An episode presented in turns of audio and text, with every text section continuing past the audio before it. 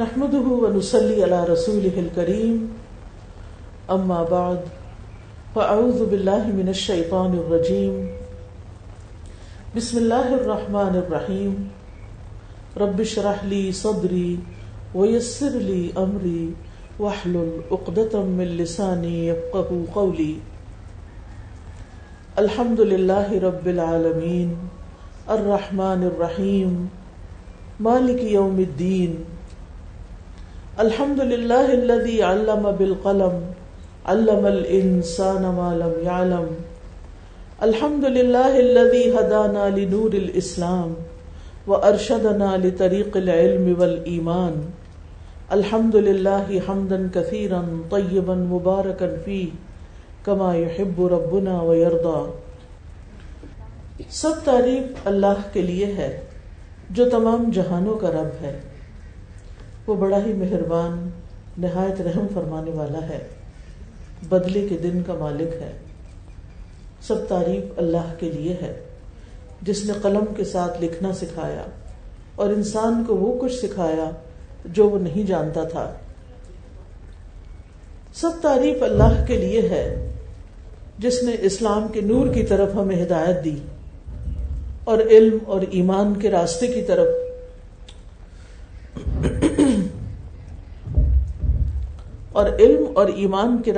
طرف ہماری رہنمائی کی. سب تعریف اللہ کے لیے ہے، بہت زیادہ تعریف، پاکیزہ تعریف، جیسے ہمارا رب پسند کرے اور اس سے راضی ہو جائے. رسول اللہ صلی اللہ علیہ وسلم کے بارے میں آتا ہے کہ جب وہ صبح فجر کی نماز کے بعد، یعنی فرض نماز کے بعد سلام پھیرتے تھے تو ایک دعا پڑھتے تھے. آپ میں سے کسی بچی کو وہ دعا آتی ہے؟ وہ کون سی دعا تھی جو فجر کی نماز پڑھتے ہی آپ ادا کرتے تھے؟ چلیے میں آپ کو بتاتی ہوں. وہ دعا تھی اللہم انی اسألک علما نافعا ورزقا طیبا وعملا متقبلا. ہمارے پیارے رسول صلی اللہ علیہ وسلم صبح سویرے دن بھر کے لیے 3 دعائیں مانگتے تھے، یا دوسرے لفظوں میں دن کا آغاز ان دعاؤں سے کرتے تھے. پہلی چیز جو آپ مانگتے وہ کیا تھی؟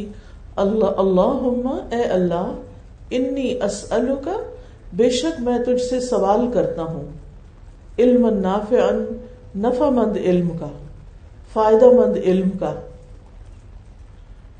اور کیا، ورزقا طیبا. اللہم انی اسألک علما نافعا، اے اللہ میں تجھ سے فائدہ مند علم کا سوال کرتا ہوں، ورزقا طیبا، اور پاکیزہ رزق کا، وعملا متقبلا، اور قبولیت والے عمل کا. یہ 3 چیزیں ہمیں ہر روز چاہیے ہوتی ہیں. انسان جسمانی طور پر ایک سرٹن ایج تک گرو کرتا ہے، اس کے بعد اس کی گروتھ رک جاتی ہے اور پھر کچھ عرصے کے بعد اس کا ڈکلائن شروع ہو جاتا ہے، بڑھاپا آ جاتا ہے. اسی طرح انسان مینٹلی جب تک تعلیم حاصل کرتا رہتا ہے، علم حاصل کرتا رہتا ہے تو گرو کرتا رہتا ہے، لیکن کچھ عرصے کے بعد پھر اس کی گرو ختم ہو جاتی ہے، برین سیلز ڈیڈ ہونا شروع ہو جاتے ہیں، اور پھر انسان نے جو ماضی میں یاد کیا ہوتا ہے وہی چیزیں اس کو یاد رہتی ہیں. بڑھاپے میں آپ نے دیکھا ہوگا کہ بوڑھے لوگ اکثر شکایت کرتے ہیں کہ میں کوئی چیز پڑھتی ہوں مجھے بھول جاتی ہے. ویسے تو اب ینگسٹرز بھی کرتے ہیں، لیکن بڑھاپے میں یہ مسئلہ زیادہ ہو جاتا ہے. لیکن ایک چیز جو مسلسل جس کو گروتھ چاہیے ہوتی ہے اور گرو کرتی رہتی ہے وہ ہے انسان کا اسپرچولی گرو کرنا، انسان کے ایمان کا بڑھنا. یہ زندگی بھر بڑھتا رہتا ہے اگر اس کو بڑھایا جائے. لیکن اس کے لیے کیا چاہیے ہوتا ہے؟ اس کے لیے علم نافع چاہیے ہوتا ہے, نفع مند علم چاہیے ہوتا ہے. اور نفع مند علم جو ہے وہ دو طرح کا ہوتا ہے, ایک دنیاوی علم اور ایک دینی علم.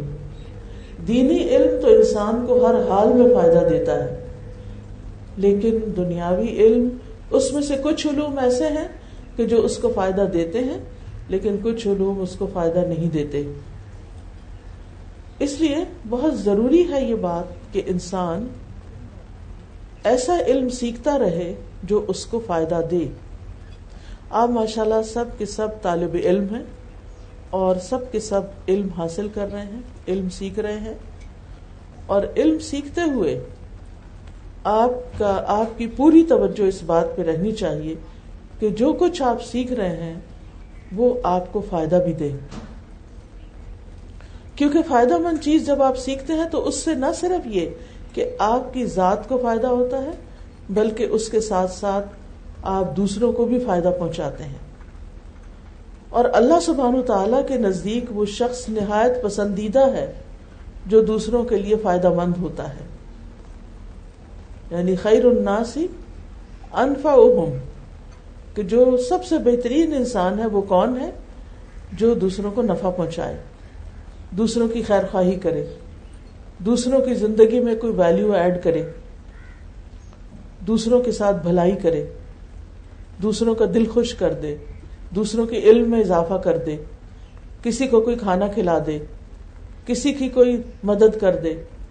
اب مثال کے طور پر اگر آپ میڈیسن کا علم پڑھتے ہیں, آپ ڈاکٹر بنتے ہیں, تو آپ کتنے بے شمار لوگوں کو فائدہ پہنچا سکتے ہیں. ایک بیمار انسان بعضوں کا تڑپ رہا ہوتا ہے, دکھی ہوتا ہے, اس موت کے قریب پہنچا ہوا ہوتا ہے, لیکن ایک ماہر ڈاکٹر اللہ کے اذن سے, اللہ کی مدد سے جب اس کی تکلیف دور کرتا ہے, اس کی درد دور کر دیتا ہے, تو اس کے دل سے اس کے لیے دعائیں نکلتی ہیں.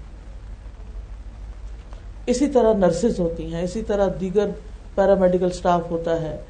تو آپ دیکھیں کہ اگر اس میں انسان کی نیت درست ہو کہ میں نے اپنے رب کو راضی کرنا ہے اور انسان کے لیے, اور انسان اس کا طریقہ درست کرے, ایمانداری کے ساتھ اپنا کام کرے, تو اس سے جو فائدہ وہ دوسرے کو پہنچاتا ہے اللہ سبحانہ وتعالیٰ واپس اس کو فائدہ پہنچاتے ہیں, کیونکہ اللہ تعالیٰ کا وعدہ ہے کہ جو اگر کوئی شخص اپنے مسلمان بھائی کی مدد میں رہتا ہے تو اللہ تعالیٰ اس کی مدد میں رہتے ہیں.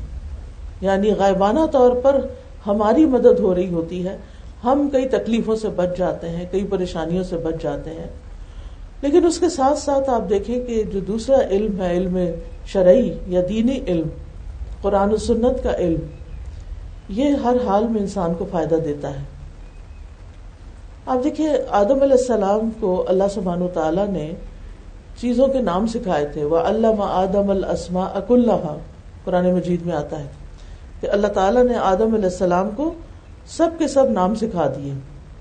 ثُمَّ عَرَضَهُمْ عَلَى الْمَلَائِكَةِ, پھر ان ناموں کو فرشتوں کے سامنے پیش کیا. فَقَالَ أَنْبِئُونِي بِأَسْمَاءِ هَؤُلَاءِ, پھر فرمایا کہ مجھے ان چیزوں کے نام بتاؤ, إِن كُنتُمْ صَادِقِينَ, اگر تم سچے ہو. لیکن فرشتے وہ نام نہیں بتا سکے. قالوا لا علم لنا الا ما علمتنا, کہنے لگے ہمیں اس کا علم نہیں جو آپ نے, مگر وہی ہمارے پاس علم ہے جو آپ نے ہمیں سکھایا ہے. تو اب کیا ہوا, اللہ تعالیٰ نے فرشتوں کو حکم دیا کہ آدم تم سے چونکہ زیادہ ہے علم میں, لہذا تم آدم کے آگے سجدہ کرو, آدم کے آگے جھک جاؤ. یہ عبادت کا سجدہ نہیں تھا, وہ آدم علیہ السلام کو کوئی خدا نہیں مان رہے تھے, یہ تعظیم کا سجدہ تھا کہ ان کی عزت کرو.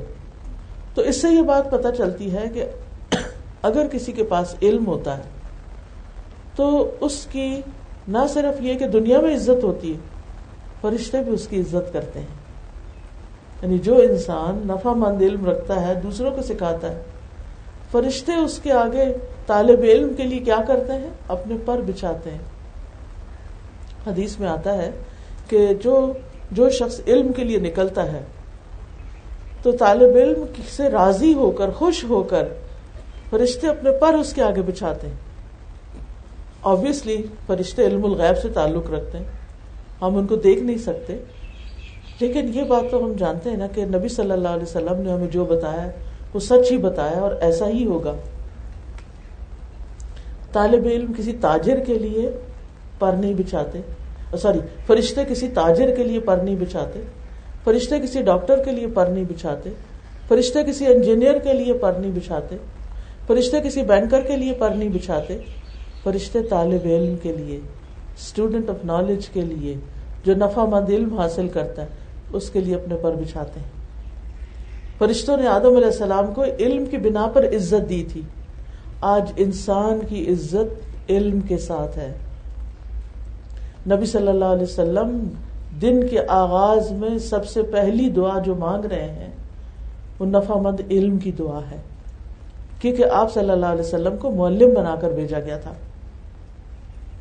تو آپ خود سوچئے کہ اگر ہم دنیا میں بھی عزت چاہتے ہیں اور آخرت میں بھی عزت چاہتے ہیں اور کامیاب ہونا چاہتے ہیں, تو اس کے لیے پہلا سٹیپ, پہلی سیڑھی, پہلا قدم علم حاصل کرنا ہے, اور پوری توجہ کے ساتھ, محنت کے ساتھ, شوق کے ساتھ, کیونکہ علم حاصل کرنا ایک مشکل کام ہوتا ہے.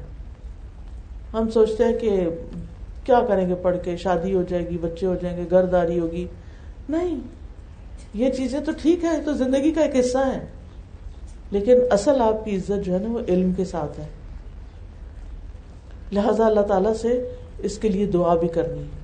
لیکن یہ بچوں یاد رکھنا کہ صرف اور صرف دنیا کا علم ہماری نجات کے لیے کافی نہیں. کیوں؟ اس لیے کہ آدم علیہ السلام کو سجدہ کروانے کے بعد اللہ تعالیٰ نے جنت میں بھیج دیا, جنت کا لباس دیا اور فرمایا کہ جاؤ, جہاں سے جو جی چاہے کھاؤ, صرف ایک درخت کے پاس نہیں آنا, اس کا پھل نہیں کھانا. اب جو شیطان تھا اس نے تو سجدے سے انکار کیا تھا, وہ تو نہیں جھکا تھا آدم کے سامنے, وہ تو بہت جیلس تھا آدم علیہ السلام سے, لہذا وہ آدم علیہ السلام کے ساتھ جنت میں چلا گیا اور ان کو ورغلانے لگا اور ان کے سامنے طرح طرح کی باتیں رکھی, ان کو سبز باغ دکھائے اور کہا اگر آپ اس درخت کا پھل کھا لیں گے تو آپ کی بادشاہت کبھی ختم نہیں ہوگی اور آپ کو ہمیشہ کی زندگی مل جائے گی, اور اس لیے آپ کو روکا گیا کہ کہیں آپ ہمیشہ نہ رہیں. تو آدم علیہ السلام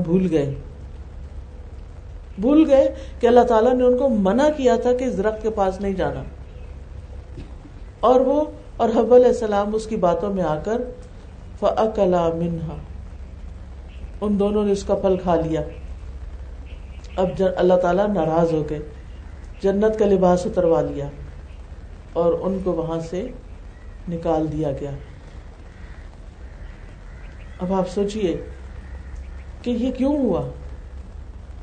یعنی اللہ سبحانہ وتعالیٰ نے آدم علیہ السلام اور حوا علیہ السلام سے جنت کا لباس اور جنت کیوں لے لی؟ کیونکہ انہوں نے اللہ تعالیٰ کی بات نہیں مانی تھی, اللہ تعالیٰ کے حکم پر عمل نہیں کیا تھا. آج آپ دیکھیں, اس دنیا میں رہتے ہوئے چاہے ہم کتنی بھی بڑی ڈگری کر لیں, کتنا بھی نام کما لیں, لیکن اگر ہم اللہ تعالیٰ کے بارے میں نہیں جانتے, اگر ہم آخرت کے بارے میں نہیں جانتے, اگر ہم اپنے قرآن کو نہیں جانتے, ہمارے پاس قرآن کی تعلیم نہیں ہے, ہمیں پتہ ہی نہیں قرآن کیا کہتا ہے, ہمیں پتہ ہی نہیں رسول اللہ صلی اللہ علیہ وسلم کیا فرماتے ہیں, ہمیں زندگی کیسے گزارنی چاہیے, جو کچھ میں کر رہی ہوں وہ ٹھیک ہے یا نہیں ہے, اگر ہمیں یہ پتہ ہی نہیں ہے, پلیز یہ تصویر نہیں اتاریے گئی, آپ کیمرہ نیچے, آپ ڈیلیٹ کریں, اس کو ڈیلیٹ کیجیے پلیز.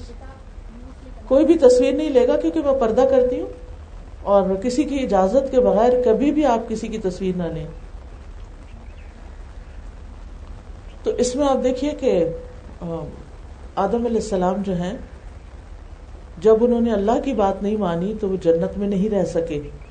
اس میں ہمارے لیے ایک بہت بڑا میسج ہے, اور وہ میسج کیا ہے کہ اگر ہم اس دنیا میں رہتے ہوئے اللہ تعالیٰ کی بات نہیں مانتے تو پھر جنت میں جانا مشکل ہے, اور اگر ہم اللہ تعالیٰ کی نافرمانی کرنے کے بعد توبہ نہیں کرتے اور وہ گناہ ہمارے ساتھ چمٹا رہتا ہے تو وہ جنت میں جانے میں رکاوٹ بن جائے گا. تو اس لیے بہت ضروری ہے کہ دنیاوی تعلیم کے ساتھ ساتھ ہم دینی تعلیم بھی حاصل کریں.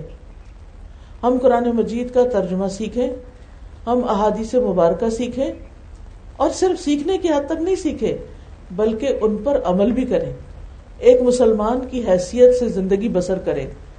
اللہ سبحانہ وتعالیٰ فرماتے ہیں یا ایھا الذین آمنوا ادخلوا فی السلم کافۃً, اے لوگوں جو ایمان لائے ہو, یعنی لا الہ الا اللہ تم نے پڑھ لیا ہے, اب اسلام میں پورے کے پورے داخل ہو جاؤ. اس کا کیا مطلب ہے؟ اس کا مطلب یہ ہے کہ ہمیں ایمان کے بارے میں بھی علم ہو اور عمل ہو, ہماری عبادات بھی صحیح ہوں, ہمارے لوگوں کے ساتھ معاملات بھی صحیح ہوں, ہمارا اخلاق بھی اچھا ہو. تو یہ ساری چیزیں جو ہماری پوری زندگی سے متعلق ہیں, ان میں ہم اللہ تعالیٰ کی اطاعت کرنے والے ہوں, اللہ تعالیٰ کے فرما بردار ہوں. کیونکہ اگر ہم نے شیطان کی باتیں مانی تو پھر کیا ہوگا, شیطان خود بھی جنت سے نکال دیا گیا, خود اللہ تعالیٰ اس سے ناراض ہو گئے. تو وہ انسان کو بھی اس نے قسم کھائی تھی کہ میں اس کے دائیں انسان کے سامنے سے آؤں گا, پیچھے سے آؤں گا, دائیں سے آؤں گا, بائیں سے آؤں گا, اور ان کی اکثریت کو تم شکر گزار نہیں پاؤ گے. یعنی میں ان کو بہکاؤں گا اور یہ میرے پیچھے لگ جائیں گے. تو آج دنیا میں ہمارے لیے ایک بہت بڑا چیلنج یہ ہے کہ ہمارا دشمن شیطان ہمیں ہر وقت برغلاتا رہتا ہے. ایک اندر ہمارا نفس ہے اور باہر شیطان ہے. شیطان جو باتیں کرتا ہے وہ نفس کے اندر وہ باتیں ڈالتا ہے اور ہمارا نفس اس کو قبول کرتا ہے. لہٰذا ہمارے اندر دو چیزیں پیدا ہو جاتی ہیں. وہ دو چیزیں کیا ہیں؟ ایک ہیں شکوک و شبہات اور دوسرے ہیں شہوات. شہوات کہتے ہیں خواہشات کو. شکوک و شبہات کیا ہوتے ہیں؟ اللہ کے بارے میں شک ڈالنا, قرآن کے بارے میں شک ڈالنا, طرح طرح کے وسوسے ڈالنا, پتہ نہیں آخرت ہے بھی کہ نہیں, پتہ نہیں مرنے کے بعد کوئی حساب کتاب ہے یا نہیں. ان ساری چیزوں کے بارے میں شیطان دلوں میں شک ڈالتا ہے. اس لیے آپ دیکھیں کہ اس وقت پاکستان کے مسلمان گھرانوں کے بہت سے بچے جو ہیں وہ اسلام چھوڑتے جا رہے ہیں اور علی اعلان کہتے ہیں کہ ہم مسلم نہیں ہیں, نماز نہیں پڑھتے, روزہ نہیں رکھتے, باقی جو اسلام کے شعائر ہیں ان پر عمل نہیں کرتے بلکہ اسلام کے خلاف باتیں کرتے ہیں. تو آپ دیکھیں کہ جو شخص بھی اسلام کے خلاف بات کرتا ہے نعوذ باللہ, اللہ تعالیٰ کا ادب نہیں کرتا, اللہ تعالیٰ پر اعتراض کرتا ہے, رسول اللہ صلی اللہ علیہ وسلم پر اعتراض کرتا ہے, قرآن پر شک کرتا ہے, ایسا شخص تو مسلمان ہی نہیں رہتا. آپ اور سوچ لیں کہ یہ اس طرح کے شک و شبہ جو ہیں وہ شیطان کا کام ہے. شیطان ہمارے دل میں ہر وقت وسوسے ڈالتا ہے اور اس کے لیے ہمیں کون سی دعا سکھائی گئی ہے, وسوسوں کے توڑ کے لیے قرآن کی کون سی سورت سکھائی گئی ہے. قل اعوذ برب الناس ملک الناس الہ الناس من شر الوسواس الخناس الذی یوسوس فی صدور الناس من الجنۃ والناس. یہ شیطان جنوں میں سے بھی ہوتا ہے اور انسانوں میں سے. انسانوں میں سے شیطان کون ہوتا ہے؟ جس کے اوپر شیطان مسلط ہو گیا ہو اور وہ پورا شیطان کا طریقہ اختیار کر کے لوگوں کے دلوں میں خیالات ڈالے, وسوسے ڈالے. اب اس کا علاج کیا ہو؟ یعنی جب دلوں میں شکوک و شبہات آئیں دین کے بارے میں, اسلام کے بارے میں, تو پھر کیا کرنا چاہیے؟ شک و شبہ کے لیے دور کرنے کے لیے علم حاصل کرنا چاہیے اور علم نافع حاصل کرنا چاہیے. یعنی جس چیز کے بارے میں ہمیں شک آیا ہے اس کے بارے میں ہم کسی علم والے سے پوچھیں, اور جب تک ہمیں کوئی علم والا نہیں ملتا, ہمارے شکوک و شبہات کا کوئی جواب دینے والا نہیں ہوتا, تو ہم اللہ تعالیٰ سے دعا کرتے رہیں, مدد مانگتے رہیں اور اللہ تعالیٰ سے دعا کریں کہ ربی زدنی علما, اللہم انی اسألک علما نافعا, اے اللہ میرے دل کے شکوک و شبہات دور کر دے. اور اسی طرح ایک دعا ہے وہ بھی آپ پڑھا کریں. وہ دعا ہے اعوذ باللہ السمیع العلیم, اعوذ باللہ السمیع العلیم, آپ پڑھیے میرے پیچھے, من الشیطان الرجیم من همزه ونفخه ونفثه. یہ 3 دفعہ پڑھ کے پوری آیت پوری دعا تو اپنے دل پہ ایسے تھتکارنا ہے، کیونکہ شیطان جو ہوتا ہے وہ دل پہ اٹیک کرتا ہے اور دل میں وسوسے ڈال دیتا ہے. دل سے ہمارے خیالات جو ہیں وہ پھر بگڑنے شروع ہو جاتے ہیں، دل بگڑنے لگتا ہے. تو قل اعوذ برب الناس بھی پڑھنی ہے، قل معوذتین صبح و شام، قل هو اللہ، قل اعوذ برب الفلق، قل اعوذ برب الناس، 3 دفعہ صبح اور شام پڑھا کریں، فجر کی نماز کے بعد اور عصر کی نماز کے بعد. تو انشاءاللہ آپ بہت حد تک شیطان سے پروٹیکٹڈ ہوں گے. پھر اس کے بعد آپ دیکھیے یہ دعا جو ہے کم از کم فجر کی نماز کے بعد پڑھ کے اپنے دل پہ ضرور پھونکیں تاکہ آپ کے وسوسے ختم ہو، آپ کا شک ختم ہو، آپ پورے یقین کے ساتھ دین پر عمل کریں تاکہ آپ کی عبادت کے اندر بھی ایک خلوص ہو اور آپ کی عبادت بھی خشوع و خضوع کے ساتھ ہو. آپ صرف ماں باپ کے کہنے سے نماز نہ پڑھیں، آپ صرف ماں باپ کے کہنے سے حجاب نہ کریں، بلکہ اللہ کے ڈر سے. تو شکوک و شبہات کا علاج تو یہ ہو گیا. دوسری چیز جو شیطان دل میں ڈالتا ہے وہ خواہشات ہیں، کھانے کی خواہش، شادی کی خواہش، اور جو ہے سونے کی، گھومنے پھرنے کی. ایک حد تک تو یہ ساری چیزیں حلال بھی ہیں، لیکن ہر چیز کا ایک وقت ہے. کھانے کا ایک وقت ہونا چاہیے. سارا دن بس کچھ نہ کچھ کھاتے رہے، اس سے انسان کی صحت بگڑ جاتی، اور جب صحت بگڑ جاتی تو پھر کیا ہوتا ہے؟ بیمار ہو جاتا ہے، اور جب بیمار ہوتے تو پھر کیا ہوتا ہے؟ اسکول سے چھٹی ہو جاتی، نماز سے چھٹی ہو جاتی، بہت سے اچھے کام ہم چھوڑ دیتے ہیں، سستی ہو جاتی. پھر خواہشات میں اب شادی کی خواہش کی، شادی جلدی ہو جائے. اب شادی کا تو ایک وقت مقرر ہے، شادی تو اسی وقت ہوگی. تو کچھ لوگ پھر حرام رستے اختیار کرنے شروع کر دیتے ہیں، لڑکیاں لڑکوں سے ایسے دوستی کرنی شروع کر دیتی ہیں کہ بس کوئی بھی مل جائے دوستی کر لیتے ہیں، بس ٹھیک ہے، ہماری خواہش ہے. اور اس حرام دوستی کو شیطان بہت خوشنما بناتا ہے. اللہ سبحانہ وتعالیٰ فرماتے ہیں وَلَا تَقْرَبُوا الزِّنَا، زنا کے قریب بھی نہ پھٹکو، کوئی ایسا کام ہی نہ کرو کہ جس سے انسان زنا تک پہنچے. لیکن آپ خود سوچیں کہ اگر بے مہار آزادی دے دی جائے لڑکوں اور لڑکیوں کو، اور شادی کے بغیر ان کے اندر ان کی دوستیاں ہوں، اور وہ اکیلے کہیں چلے جائیں، تو لڑکی کی عزت و عصمت کیسے محفوظ ہو سکتی ہے؟ اور یہ برائی کتنی عام ہوتی چلی جا رہی ہے. یعنی بعض واقعات میں سنتی ہوں لوگوں سے تو میری روح کانپ جاتی ہے کہ اس وقت آزادی کے نام پر اور میری مرضی کے نام پر جس طرح لوگوں نے اپنے آپ کو شیطان کے حوالے کیا ہے، اس کے نتائج بہت ہی خطرناک. پھر آپ دیکھیے کہ خواہشات میں سوئے رہیں. اگر آپ بے وقت سوئیں گے تو کیا ہوگا؟ نمازیں چلی جائیں گی آپ کی. اور شیطان کیا چاہتا ہے کہ آپ راتوں کو دیر تک جاگیں اور پھر فجر کے وقت سو جائیں، اور اسی طرح دن میں اسکول سے آ کے پھر سو جائیں، ظہر بھی گئی، عصر بھی گئی. اور پھر آپ دیکھیں کہ بہت سے لوگوں کو انٹرٹینمنٹ کا بڑا شوق ہوتا ہے، اس کی بڑی خواہش ہوتی ہے، لہٰذا ہر وقت وہ کچھ نہ کچھ نیٹ فلیکس سے یا اور سوشل میڈیا سے وہ دیکھتے رہتے ہیں اور اپنے دل کو بہلاتے رہتے ہیں. اب اس میں حرام چیزیں دیکھنا، ننگے جسم دیکھنا، کیا اللہ تعالیٰ اس کی اجازت دیتا؟ نہیں دیتا.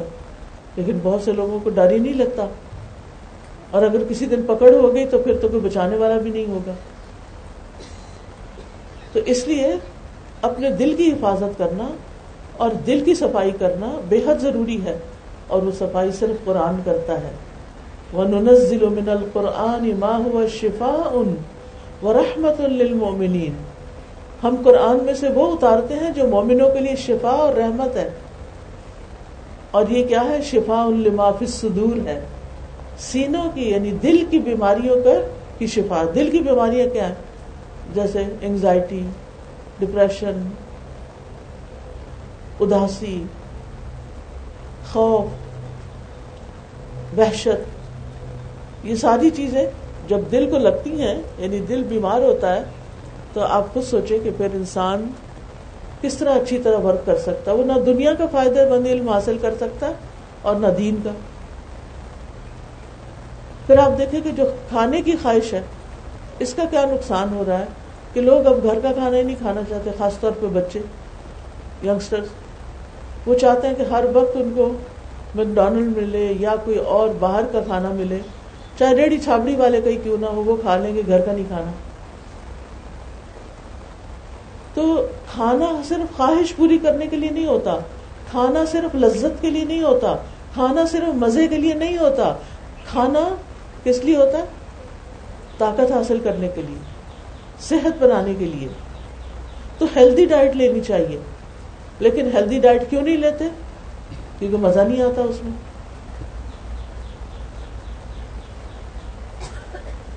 تو نبی صلی اللہ علیہ وسلم اسی لیے ہر روز صبح دعا کرتے تھے، اللہم انی اسألک علما نافعا، دوسرا وعملا ورزقا طیبا، اور پاکیزہ رزق. رزق ہر وہ نعمت ہوتی ہے جو اللہ تعالیٰ بندے کو دنیا کی زندگی گزارنے کے لیے دیتا ہے، چاہے مال ہے، چاہے علم ہے، چاہے کھانے کو ہے، چاہے محبت ہے، کیئر ہے، لو ہے، یہ سب رزق ہے. تو رزقاً طیباً، اللہ ہمیں پاکیزہ رزق عطا کر، محبت کا بھی پاکیزہ رزق عطا کر، مال بھی حلال عطا کر، ٹھیک ہے، اور کھانا بھی ہمارا صاف ستھرا ہو. تو یہ دعا صبح صبح ہر بندے کو مانگنی چاہیے، کیونکہ کھائے بغیر تو دن نہیں گزرتا نا، کھائے بغیر زندگی نہیں گزر سکتی، انسان ختم ہو جاتا ہے. تو اس لیے بہت ضروری ہے کہ ہم اللہ تعالیٰ سے پاکیزہ رزق مانگیں، اور اگر انسان کو اللہ تعالیٰ دیتا ہے تو وہ اسے دوسروں میں بھی بانٹے. پھر تیسری چیز کیا مانگتے تھے بتائیے؟ شابش، عملاً متقبلاً، ایسا عمل جو قبول ہو جائے. یعنی دن بھر میں جو بھی تھکوں، محنت کروں، کام کروں، اللہ تعالیٰ آپ اسے ایکسیپٹ کر لیں اور میری نیکیوں میں اسے لکھ دیں. یہ تو آپ کو پتا نا کہ فرشتے کرامن کاتبین ہمارا نام ہے اعمال لکھ رہے ہیں. کس کس کو پتا ہے؟ ماشاءاللہ اکثریت کو پتا ہے کہ فرشتے ہمارے نام ہے اعمال لکھ رہے ہیں. ہم جو کچھ کرتے ہیں وہ لکھتے چلے جاتے ہیں، اور اگر ہم ایسے عمل کر رہے ہیں، ایسے کام کر رہے ہیں جو اللہ تعالیٰ کو پسند نہیں، اور وہ بھی وہ اس میں لکھ دیں، تو قیامت کے دن اس اعمال نامے کو دیکھ کے کس قدر شرمندگی ہوگی، کس قدر پریشانی ہوگی کہ یہ ہم زندگی بھر کیا کرتے رہے. تو اس لیے بہت ضروری ہے یہ بات کہ ہم یہ دعا سیکھ لیں. میں آپ کو کہلوا دیتی ہوں، آپ اس کو لکھ بھی سکتے ہیں. اللہم انی اسألک علما نافعا ورزقا طیبا وعملا متقبلا.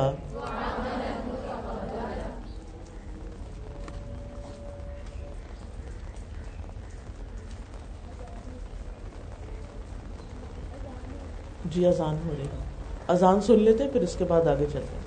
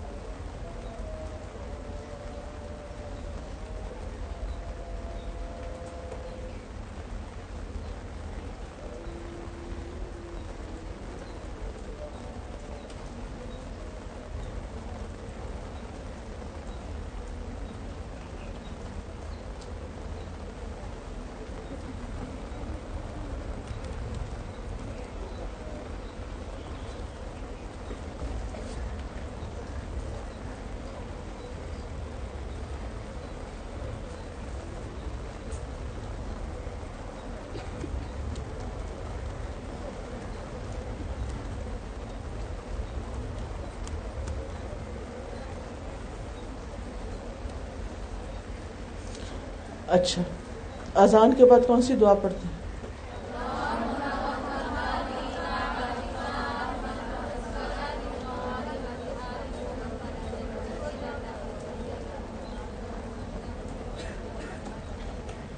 اس کے بعد اگر کوئی دعا مانگی جائے نا تو وہ قبول ہوتی.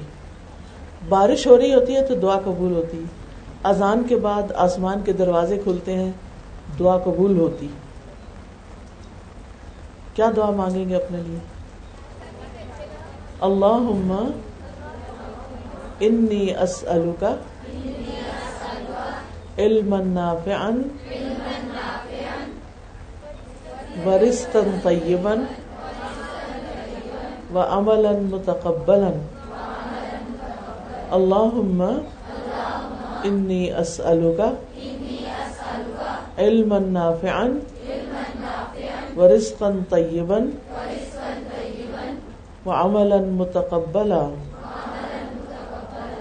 تو مجھے امید ہے کہ انشاءاللہ آپ یہ دعا فجر کی نماز کے بعد پڑھنا شروع کریں گے.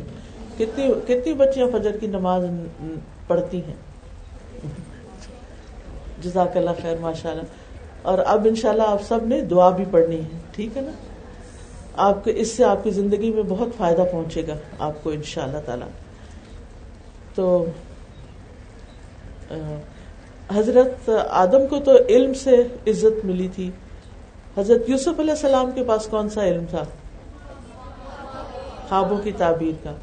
ابراہیم علیہ السلام کے پاس کون سا علم تھا؟ توحید کا، جس کی وجہ سے انہوں نے نمرود کو علم میں شکست دی تھی. سلیمان علیہ السلام کے پاس کون سا علم تھا؟ جانوروں کی بولیوں کا، چیونٹیوں کی بولیوں کا، وہ ان کی زبان سمجھتے تھے. اور داؤد علیہ السلام کے پاس کون سا علم تھا؟ اور لوہا ان کے ہاتھوں میں موم کی طرح نرم کر دیا گیا اور اس سے وہ بڑی بڑی چیزیں بناتے تھے. عیسیٰ علیہ السلام کو کون سا علم دیا گیا تھا؟ تو اللہ تعالیٰ ان کو کتاب، حکمت، تورات اور انجیل کا علم دیا تھا اور ان کو فضیلت دی تھی. اور اس کے علاوہ ان کو پرندے بنا کے، اس میں پھونک مار کے اڑانے کا اور مردوں کو زندہ کرنے، یہ علم بھی دیا تھا. اور محمد صلی اللہ علیہ وسلم کو قرآن و سنت کا علم دیا گیا تھا. وَأَنزَلَ اللَّهُ عَلَيْكَ الْكِتَابَ وَالْحِكْمَةَ وَعَلَّمَكَ مَا لَمْ تَكُنْ تَعْلَمْ، کہ اللہ نے آپ پر کتاب اور حکمت نازل کی اور آپ کو وہ سکھایا جو آپ جانتے نہ تھے. پھر اسی طرح آپ دیکھیں کہ انبیاء اپنے پیچھے ایک وراثت چھوڑ کے جاتے ہیں. وہ وراثت کیا ہے؟ علم کی وراثت ہے. یعنی امت کے لیے جو چیز چھوڑ کے گئے وہ علم تھا. تو ہمیں کیا کرنا چاہیے؟ پھر علم حاصل کر کے وہ وراثت حاصل کرنی چاہیے. اور پھر آپ دیکھیے کہ علم کی بنا پر اللہ تعالیٰ نے طالوت کو بادشاہ بنایا تھا. انسان کو بھی اللہ سبحانہ وتعالیٰ انسانوں میں سے ان انسانوں کو عزت دیتے ہیں جن کے پاس علم ہوتا ہے. قل هل يستوي الذين يعلمون والذين لا يعلمون، کہہ دیجئے کیا وہ لوگ برابر ہو سکتے ہیں جو علم رکھتے ہیں اور جو علم نہیں رکھتے؟ نہیں ہو سکتے بالکل. اور انسان اس حالت میں دنیا میں آتا کہ وہ کچھ بھی نہیں جانتا ہوتا، لیکن اللہ تعالیٰ پھر اس کو سکھاتے ہیں. سب سے پہلی چیز جو اللہ تعالیٰ نے بنائی وہ کیا تھی؟ قلم. yes. عبداللہ بن عمر رضی اللہ تعالیٰ عنہ کہتے ہیں کہ اللہ نے چار چیزوں کو اپنے ہاتھ سے پیدا کیا: عرش، قلم، آدم اور جنت عدن. پھر تمام مخلوق سے کہا کہ تو ہو جا، بن جا، اور وہ ہوگی کن سے. یعنی چار چیزیں ہاتھ سے بنائی، باقی ساری چیزیں کیا ہے؟ کن کہہ کے بنائی. اب یہ جو عرش ہے یہ مخلوق میں سے سب سے بڑی چیز ہے. پوری جو دنیا ہے نا ان سب کی چھت ہے، ہر چیز اس کے نیچے ہے، اور رحمان اس پر بلند ہے. دوسری چیز اللہ نے قلم بنائی. قلم کو اللہ نے بڑی عزت دی. اس سے کہا کہو لکھو. اس نے پوچھا کیا لکھوں؟ فرمایا قیامت تک جو کچھ ہونے والا ہے سب لکھ دو. جو کچھ ہونے والا سب لکھ دو. یعنی یہ اس وقت جو بارش ہو رہی ہے میں جو آپ کے سامنے بیٹھی ہوں اور جو کچھ میں بول رہی ہوں یہ سب دنیا جہان کے بننے سے، کائنات کے بننے سے 50,000 سال پہلے ایک کتاب میں لکھ دیا گیا تھا. یعنی اللہ سبحانہ وتعالیٰ کا علم بڑا وسیع ہے اور وہ علم لکھا ہوا ہے. یہ اسی علم کی طرف اشارہ ہے. تیسری چیز جس کو پیدا کیا اللہ نے وہ آدم علیہ السلام تھے، ان کو اپنے ہاتھ سے پیدا کیا. چوتھی چیز جنت عدن. اب اگر کوئی شخص جنت میں جانا چاہتا ہے تو اس کو کیا کرنا چاہیے؟ قلم سے علم حاصل کرنا چاہیے اور پھر اللہ کی مدد سے، اللہ کی توفیق سے، اللہ کی اطاعت کر کے جنت کی طرف رخ کرنا چاہیے. یعنی جو شخص علم حاصل کرے گا، قلم کا استعمال کرے گا اور آدم علیہ السلام کے طریقے پہ چلے گا، اللہ تعالیٰ اس کو جنت عدن میں پہنچا دے گا. آدم علیہ السلام کا طریقہ کیا تھا؟ کیا ہوا تھا ان کے ساتھ جب شیطان نے ان کو اس درخت کا پھل کھلا دیا اور انہیں پتہ چل گیا کہ اللہ تعالیٰ اب ہم سے راضی نہیں، تو پھر انہوں نے کیا کیا تھا؟ توبہ کی تھی. فَتَلَقَّى آدَمُ مِن رَبِّهِ كَلِمَاتٍ فَتَابَ عَلَيْهِ. آدم علیہ السلام نے اپنے رب سے کچھ کلمات سیکھ لیے. وہ کون سے کلمات ہیں؟ کسی کو آتے ہیں؟ جی بتائیے.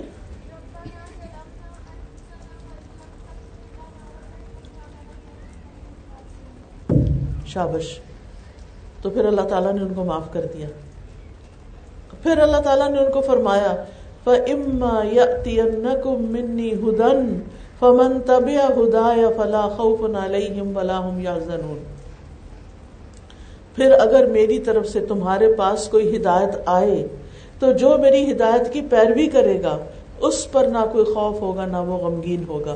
اس سے کیا پتہ چلتا ہے؟ قیامت کے دن خوف اور غم سے نکلنے کے لیے ضروری ہے کہ دنیا میں ہم اللہ کی طرف سے آئی ہوئی ہدایت کی تعلیم حاصل کریں. ان لوگوں کے اسکول کے سلیبس میں قرآن کا ترجمہ ہے، ترجمۃ القرآن. کتنے پارے پڑھتے ہیں؟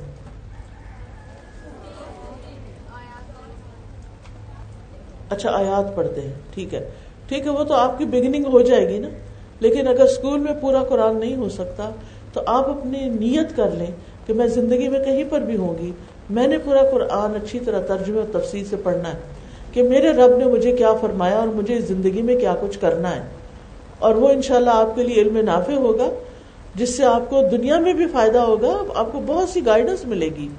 کیونکہ یہ کتاب جو ہے یہ کتاب ہدایت ہے، یہ کتاب رہنما ہے، ہمیں گائیڈ کرنے کے لیے آئی ہے. تو ایسا نہ ہو کہ قیامت کے دن ہم اللہ تعالیٰ کے پاس جائیں اور اللہ تعالیٰ فرمائے تم نے اتنی کتابیں پڑھی، اتنا ٹائم تم نے پڑھایا، تمہارے پاس وقت نہیں تھا کہ تم قرآن بھی پڑھ لیتے ایک دفعہ. ہمارے پاس کوئی جواب نہیں ہوگا. اس لیے ایسے ٹیچرز تلاش کریں کہ جو آپ کو کم از کم قرآن کا لفظی ترجمہ سارا یاد کرا دیں. رٹنے کی ضرورت نہیں، پہچان کے ان لفظوں کا ترجمہ کریں، کیونکہ زندگی کے گزرتے تو پتہ نہیں چلتا. اور سیکھنے کی چیزیں ہمیں بہرحال سیکھنی ہیں. سیکھنے کی چیزوں میں سب سے پہلی چیز جو سیکھنے کی وہ توحید ہے کہ اللہ از ون. اللہ سبحانہ وتعالیٰ کا ایک ہونا. دوسری چیز، کیونکہ اکثر لوگ اللہ کے بارے میں معرفت نہیں رکھتے اور اللہ تعالیٰ کے بارے میں ایسی باتیں کرتے ہیں جو اللہ تعالیٰ کو پسند نہیں. پھر دوسری چیز ہے قرآن کی تعلیم حاصل کرنا، ناظرہ بھی اور ترجمے سے بھی. اور یہ اشرف العلوم ہے، افضل. ایسے لوگ افضل ہیں جو قرآن سیکھیں اور سکھائیں. رسول اللہ صلی اللہ علیہ وسلم نے فرمایا خیارکم من تعلم القرآن وعلمہ، تم میں سے بہترین وہ ہے جو قرآن سیکھے اور سکھائے. یہ لوگ اللہ کے خاص بندے ہوتے ہیں اور اللہ تعالیٰ جس کے ساتھ بھلائی کا ارادہ کرتا ہے اس کو دین کی سمجھ دے دیتا ہے. پھر ایک روایت سے پتہ چلتا ہے کہ قرآن سیکھنا دنیا و ما فیہا سے بہترین عمل ہے. بس اس کے لیے انسان کو اپنی زندگی سے سستی نکالنی ہوگی، صبح کی نیند چھوڑنی ہوگی اور قرآن کی دولت حاصل کرنی ہوگی. اللہ تعالیٰ نے قرآن کو پڑھنے اور سمجھنے کے لیے آسان بنایا ہے، لہٰذا ہم میں سے کوئی حجت نہیں کر سکتا. کیا ہے آسانی؟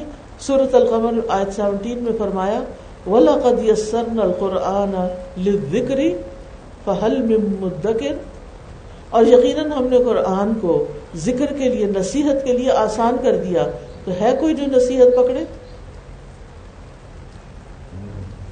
قرآن پڑھنے سے کیا فائدہ ہوگا؟ آپ اسے کوئی بتائے گا؟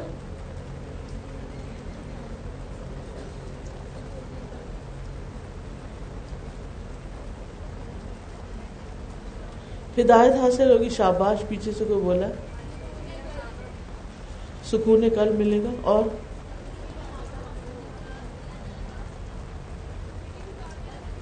شاباش، زندگی گزارنے کا طریقہ آ جائے گا. اور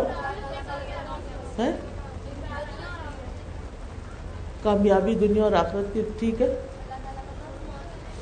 اللہ تعالیٰ کا قرب نصیب ہوگا. ٹھیک ہے، آپ اللہ تعالیٰ کے قریب ہوتے جائیں گے. ابن رجب کہتے ہیں نفلی اعمال میں عظیم عمل جس کے ذریعے انسان اللہ تعالیٰ کا قرب حاصل کر سکتا ہے وہ قرآن کی کثرت سے تلاوت کرنا ہے، اور اس کو غور و فکر، تدبر اور خوب سمجھ کے سننا ہے.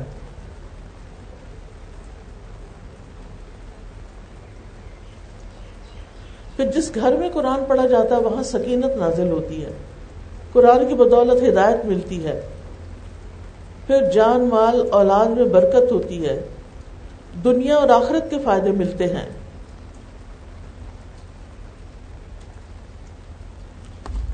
تو اس لیے میں اپنی بات کا اختتام اسی پر کروں گی تاکہ آپ کو میں کچھ سوالوں کا موقع دوں کہ ہمیں نفع مند علم کا. یہ دو کام آپ نے آج شروع کرنے، ایک تو فجر کے وقت کی دعا انشاءاللہ، اللہم انی اسألک علما نافعا وعملا متقبلا، رزقاً طیباً وعملاً متقبلاً. ٹھیک ہے، اور دوسرا یہ کہ قرآن کو میننگ کے ساتھ پڑھنا ہے، اور جو لوگ پڑھ چکے ہیں وہ دوسروں کو پڑھائیں، چاہے کسی ایک کو سکھائیں، کیونکہ زندگی گزرتی جا رہی ہے. وہ علم جو انسان اپنے پیچھے کسی کو سکھا کے چھوڑ جاتا ہے وہ مرنے والے کے لیے کیا بن جاتا ہے؟ صدقہ جاریہ، ایسا صدقہ جس کا ثواب ختم ہی نہیں ہوگا.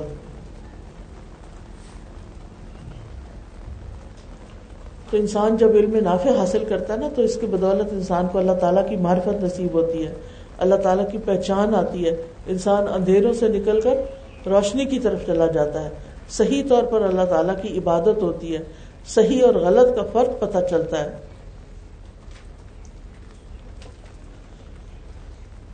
تو اگر آپ کے پاس کوئی سوال ہو تو آپ کر سکتے ہیں، کوئی بات کرنا چاہیں، کچھ ایڈ کرنا چاہیں، کچھ بتانا چاہیں، کچھ کہنا چاہیں، یو آر ویلکم.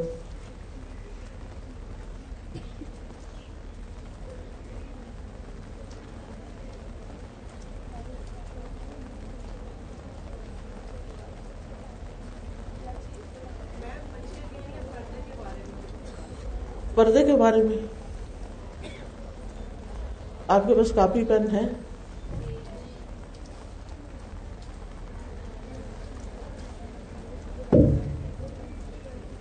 سب کے گھر میں قرآن مجید ہے؟ ترجمے والا بھی ہے؟ ہاں، میں چاہتی ہوں کہ وہ آیتیں آپ خود جا کے پڑھیں، وہ آیتیں خود جا کے پڑھیں آپ. سورۃ نور کی آیت ہے آئی تھنک 31 اور 32، اور سورۃ الاحزاب کی ہے 59. ٹھیک ہے، آیت نمبر 59 سورۃ الاحزاب. ان آیتوں کا ترجمہ پڑھیں، اس میں واضح حکم لکھا ہوا. اس کے علاوہ آپ میرا لیکچر سن سکتے ہیں ہم پردہ کیوں کریں، ہم پردہ کیوں کریں، وائی. پھر اس کے بعد، اور یہ لیکچر میرا آپ کو ایک ایپ ہے قرآن for all, Quran for all, اس میں میرے سارے لیکچرز کی سیریز موجود ہیں اس ایپ میں، وہاں سے بھی آپ سن سکتے ہیں. اسی طرح ایک اور ایپ ہے لرن قرآن، لرن قرآن، اس میں ایک ایک آیت کا لفظی ترجمہ اور تفسیر دی گئی ہے, چنکنگ کی ہوئی ہے, ہر آیت کو سپلٹ کر دیا گیا ہے کہ اگر کوئی ایک آیت روز کی سننا چاہے تو اس کے لیے بھی آسانی ہو جائے. جی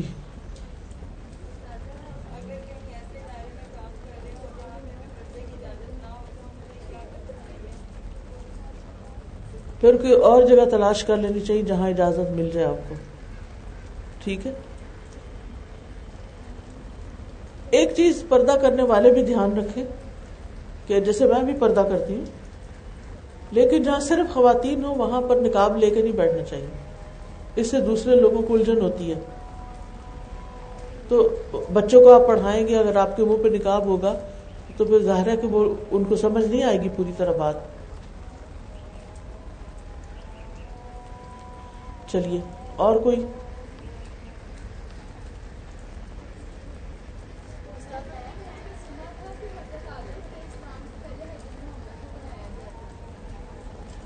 ایسا کچھ نہیں ہے. حضرت محمد صلی اللہ علیہ وسلم عرب میں پیدا ہوئے ہیں, ٹھیک ہے, اور ہر جگہ ان کی تاریخ پیدائش لکھی ہوئی ہے, اور آدم علیہ السلام تو دنیا یعنی زمین پہ پہلے انسان تھے. اور اگر ہم یہ بات مان بھی لیں اس کا کیا فائدہ, یعنی اللہ تعالیٰ نے حضرت نبی صلی اللہ علیہ وسلم کو پیدا کر کے تو کہیں بٹھا دیا تھا کہ اتنے ہزار سال گزریں گے تو پھر آپ کو بھیجیں گے, یہ اس طرح کی باتیں من گھڑت ہیں. ٹھیک ہے,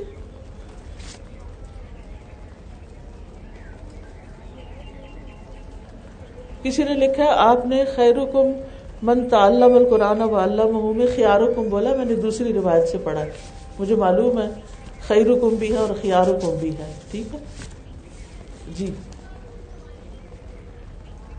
زور سے بولیے بیٹا.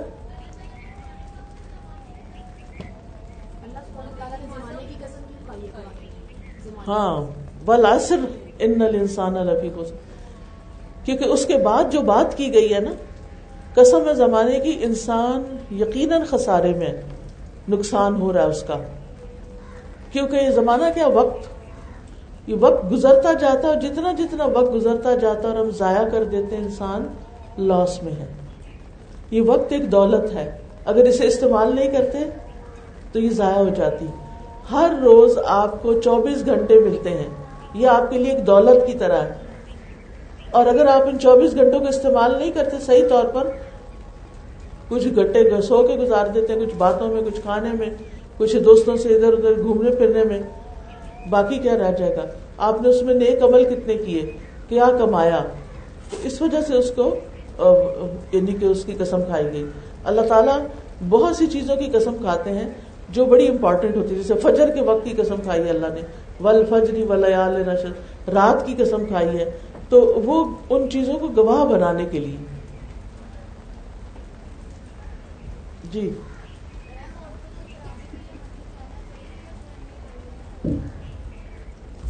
عورتوں کو مسجد جانا چاہیے کہ نہیں تراویح کے لیے؟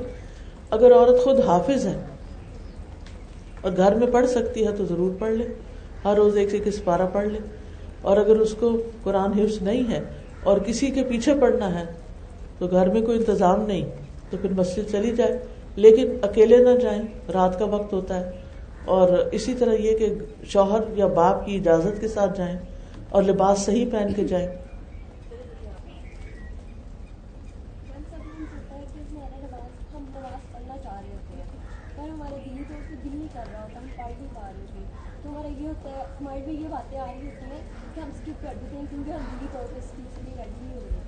جی بیٹا, چاہے دل مانے یا نہ مانے پڑھتے رہنا چاہیے. ٹھیک ہے, اگر کوئی کہے کہ میرا دل نہیں مانتا تو کیا فائدہ نماز پڑھنے کا؟ نہیں, یہ نماز فرض ہے, ڈیوٹی ہے, اور آپ پڑھتے رہیں گے نا پھر آپ کا دل بھی کرنے لگ جائے گا, کیونکہ آپ کو مزہ آنے لگے گا.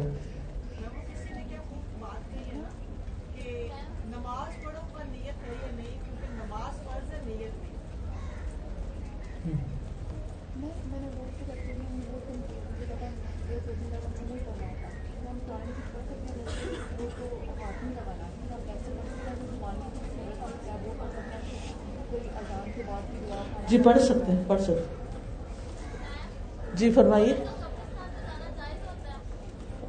کبھی کبھار عبرت کے لیے جا سکتے ہیں, ویسے نہیں جانا چاہیے, ہر وقت نہیں جانا چاہیے.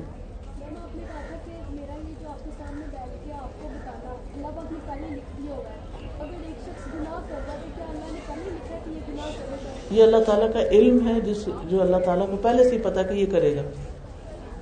جیسے ان کا سوال ہے کہ اللہ تعالیٰ نے پہلے ہی لکھ دیا کہ ہم یہاں آج بیٹھے ہوں گے, تو یہ اللہ تعالیٰ کا علم کی بنا پر اللہ نے بتایا ہے کہ اللہ کو پہلے سے ہی پتا ہے, کیونکہ وہ اس کا علم مکمل ہے, اس کو پہلے سے ہی پتا ہے کہ انسان کیا کیا کریں گے. یہ ایسے ہی ہے, مثلا میں یہاں بیٹھی ہوں اور وہاں ایک بچہ ہے چھوٹا سا, کرال کر رہا ہے اور سامنے ایک چھری پڑی ہے, تو مجھے یہ پتا ہے کہ بچہ اگر ادھر کرال کر کے گیا تو چھری ضرور اٹھانی ہے.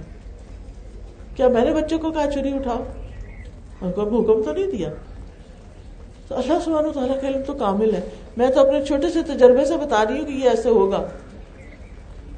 تو اسی طرح یہ تقدیر سے متعلق سوال ہے. تقدیر کے بارے میں ایک بات یاد رکھیے کہ تقدیر اللہ کا علم ہے, علم کامل, جو چیزوں کے ہونے سے پہلے ہی اس کو پتا ہوتا ہے. دوسرا یہ کہ وہ علم لکھا ہوا ہے. ٹھیک ہے جی ہاں.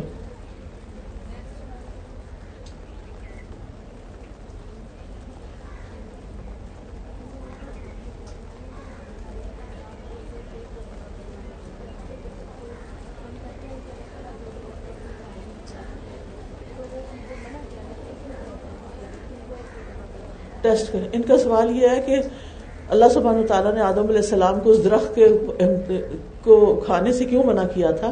ان کو ٹیسٹ کرنے کے لیے کہ یہ بات مانتے ہیں یا نہیں. یہ ان کا امتحان تھا. ہماری زندگی میں بھی جو آزمائشیں آتی ہیں نا, وہ ہمارے لیے ایک امتحان ہوتی ہیں کہ ہم اس میں اللہ کو ناراض تو نہیں کرتے. ٹھیک ہے. اچھا بچوں, اب 1 بج گیا, برخلا آپ کی چھٹی کا ٹائم ہے شاید, اور کافی ٹائم ہے اور آپ تھک بھی گئے ہیں, تو اب مجھے بھی اجازت دیجیے, ہم نے بھی واپس جانا ہے اور کام بھی ہے. جی بیٹا, وہ میں نے جو دعا بتائی ہے نا, نماز کے بیچ میں بھی پڑھ سکتے ہیں. اعوذ باللہ السمیع العلیم من الشیطان الرجیم من حمزہ ونفخہ ونفثہ, اور اپنے اوپر تھوک لیں. یہ کسی نے لکھا, نظر بد بہت زیادہ ہو جاتی ہے, اس سے کس طرح بچا جائے؟ صبح شام کی حفاظت کی دعائیں پڑھیں. وہ تو کر کے بتانا پڑے. جی بیٹا آپ بتائیں.